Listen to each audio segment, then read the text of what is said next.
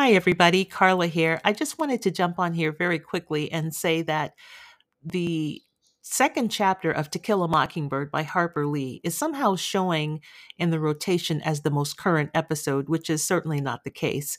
I want to apologize for the interruption in the continuity of that great story, but for some reason, it just wants to be at the top of the list. And I am working on it. I'm trying to get it back to where it's supposed to be. But in the meantime, I just wanted to let you guys know that I am aware of it and I do apologize for the interruption in the continuity. And hopefully, I can get this fixed very soon. It's not something that comes very easy to me, but I am working on it. And thank you so much for staying with me. Until next time.